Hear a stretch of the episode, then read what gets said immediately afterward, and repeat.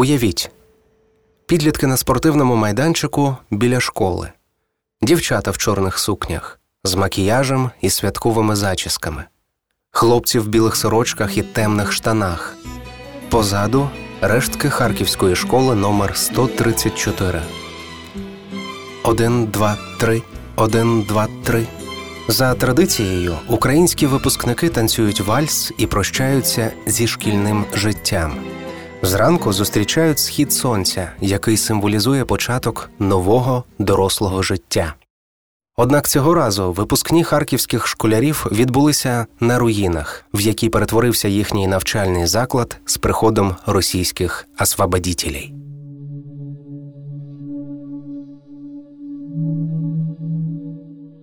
Це десятий епізод подкасту Ще один день, і цей випуск присвячений українським випускникам.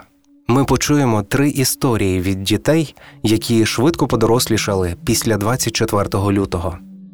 За даними Міністерства освіти і науки України, понад 2300 закладів освіти постраждали від бомбардувань та обстрілів найбільше у Донецькій та Харківській областях. Зазвичай влітку випускники українських шкіл складають зовнішнє незалежне оцінювання з кількох предметів. Цьогоріч замість нього був мультипредметний онлайн-тест, який можна було скласти також і за кордоном. У випускників багато вражень про цей іспит. Адам із Харкова. В останній рік він дуже здружився із однокласниками. Мені 17 років народився я та мешкав у місті Харків. Цього року я закінчив школу. Та останній рік для мене був дуже вирішальним, тому що я знав, що в кінці року я мав писати екзамени, ЗНО, вступні іспити та вже навчатися в університеті.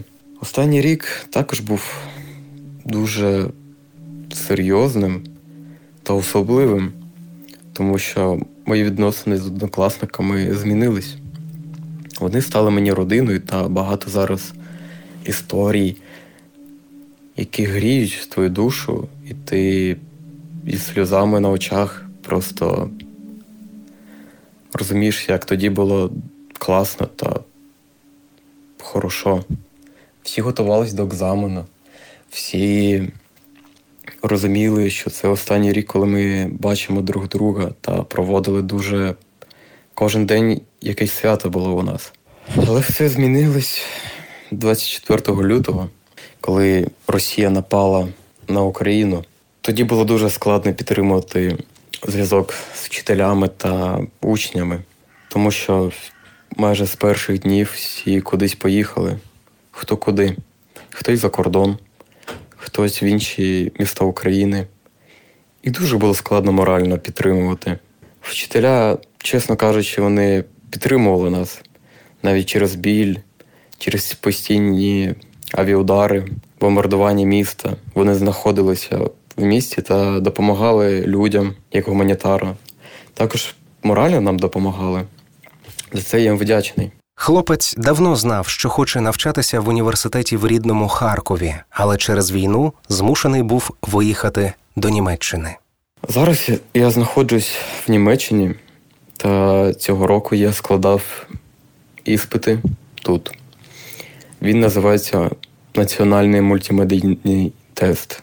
І ви знаєте, я його склав, і коли я вийшов з аудиторії, де я його писав. У мене було одне питання: навіщо? Тому що у мене зараз велике питання щодо вступу. Батьки кажуть, залишайся в Німеччині, навчайся. Але я, у мене були дуже великі плани щодо навчання в Харкові. Я хотів поступити в університет. Я вже ходив на курси до цього університету. Я вже познайомився з кураторами, лекторатом. Та я вже уявляв, як це літо пройде дуже круто. Але зараз все-таки я думаю залишатися в Німеччині та вже здобувати тут освіту. Цього року я пролітаю так зі вступом, але я буду навчатися у німецькій школі. На даний момент у мене є декілька мрій, і одна головна, щоб ця війна закінчилась. Я хочу, щоб просто я прокинувся, взяв телефон в руки, а в телеграмі написано, що все, ми перемогли. Тоді я зможу нормально жити. Тоді я зможу подзвонити батькам, сказати все, я їду додому. Також я хочу, щоб це це як поскоріше закінчилося, щоб людям було нескладно, щоб люди не терпіли цей, цю біль, ці складнощі та ці труднощі, які є в нашому житті на даний момент.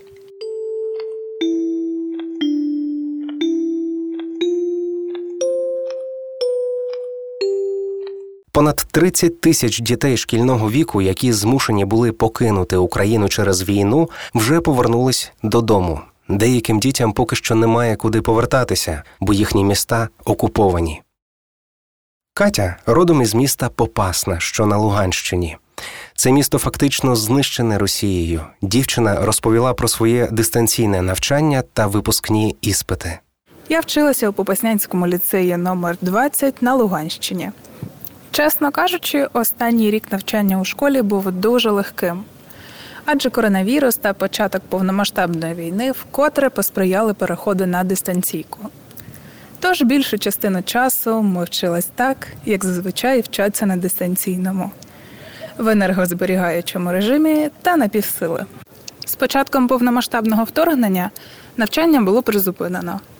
Його відновили пізніше у дистанційній формі. І нам одразу повідомили, що звичайного для всіх ЗНО не буде. Навесні майбутні вступники дізнались, що замість нього впровадили НМТ комп'ютерний тест, що складався з трьох блоків мови, математики та історії. Тож мені, як і тисячам інших випускників, що готувались до англійської, довелося пробувати вивчити історію за два місяці. Чесно, я маю дуже багато питань і претензій до НМТ. Ні для кого не секрет, що абсолютна більшість тестів були з попередніх років ЗНО або тренувальних тестів з відкритих джерел. На мою думку, не дуже справедливе мої завдання, відповіді на які можна було просто натренувати або запам'ятати, адже це не є показником розуміння матеріалу. Пункти тестування були погано оснащені, металошукачів не було. Ютубом гуляє відеоролик, де один з блогерів абсолютно вільно проніс камеру на тестування. Також в мережі є багато фото прямо з тестування, зроблених учнями. Звісно, правила цього не передбачали. Тож для тих, хто хотів схитрувати, було безліч варіантів. Організатори запевняли, що відкрити додаткові вкладки у браузері буде неможливо. Але багато хто зробив саме так: відкрив Google і знайшов собі відповіді.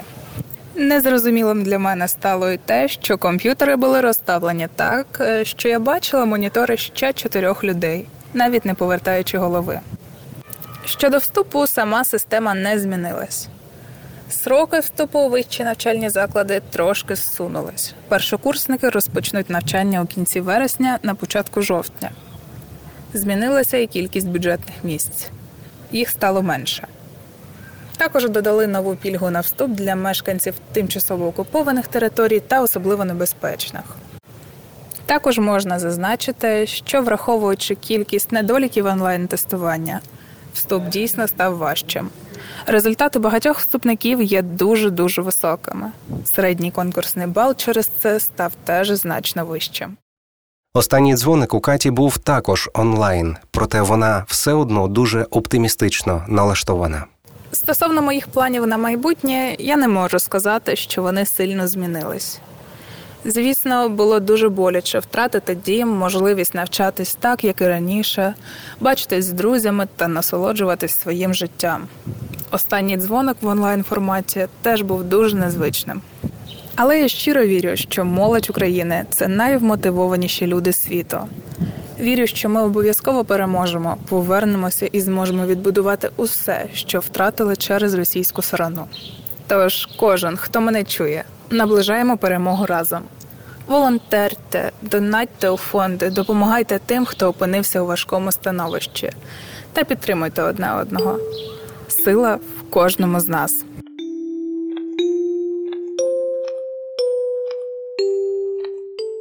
Данило жив на іншому кінці країни в Ужгороді. Як і у всіх, його навчання в останній рік було віддаленим. До його міста приїхало багато переселенців, проте сам Данило разом із дідусем поїхав до Німеччини.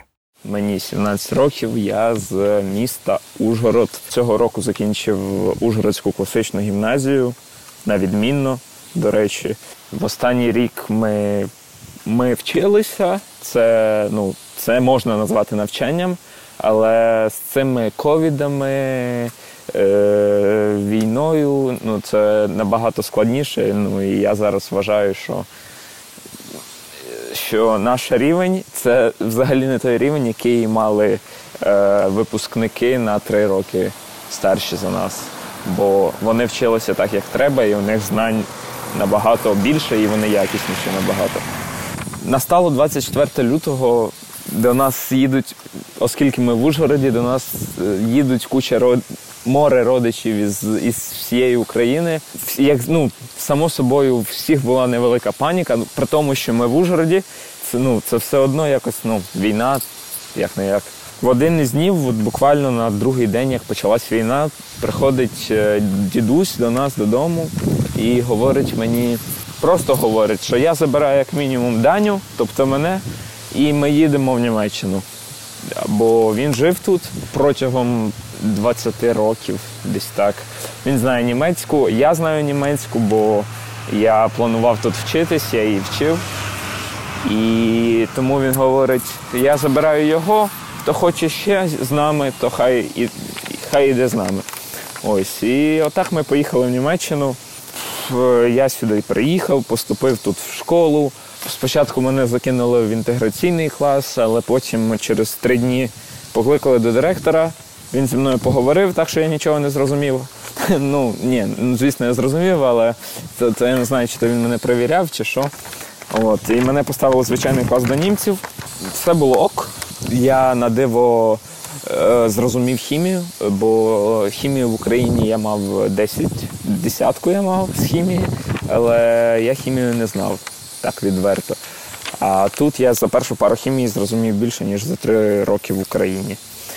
Е, на рахунок на рахунок ЗНО, е, ну, всі знають, що у нас було НМТ. Е, мені воно не потрібне. Е, всі його здавали, і я вважаю, що це це не дуже добре, що що спростили настільки ЗНО, бо до ЗНО треба було готуватися, е, і ЗНО складали на 200 балів тільки ті, хто був реальним, хто реально вчився, хто реально старався.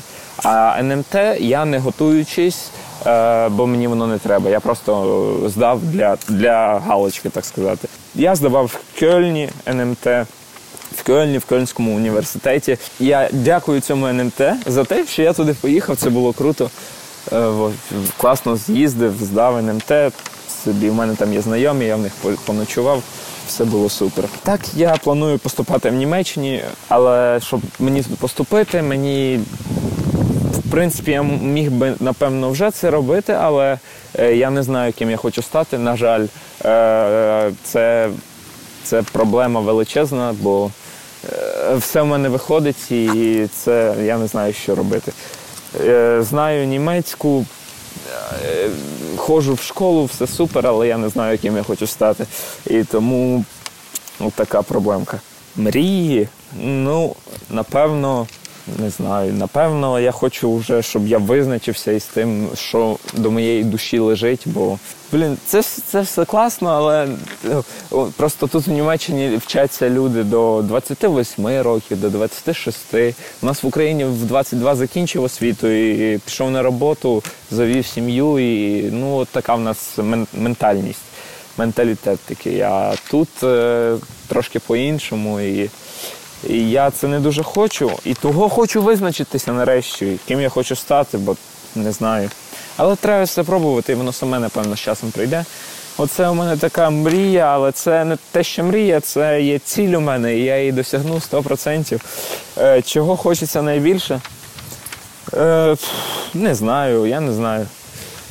Хочеться, щоб все було мирно нарешті, щоб ті, хто хочуть вчитися в Україні, вчилися собі в мирі, е, відбудовували нашу державу.